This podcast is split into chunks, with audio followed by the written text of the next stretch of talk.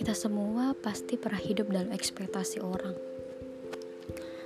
Pernah pula berusaha mati-matian untuk diterima dalam lingkungan sosial.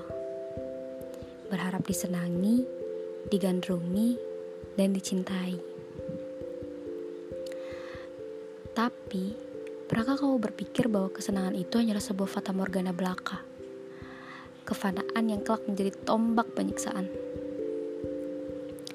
Seperti pepatah yang mengatakan, nilai setitik rusak susuk sebelanga.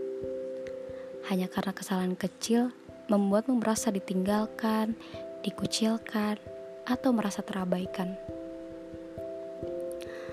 Mungkin memang sudah seharusnya kau berhenti.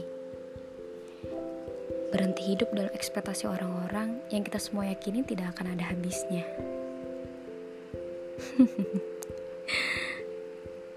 namanya juga manusia. Hobinya nyinyirin orang.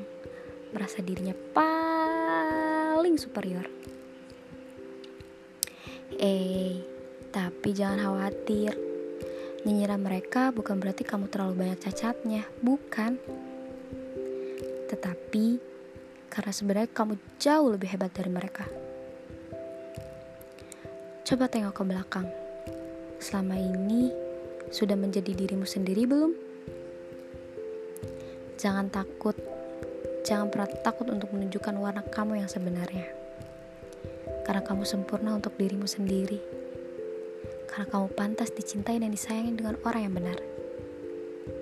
And now, what you have to do is show your true color, and you will find people that love you sincerely.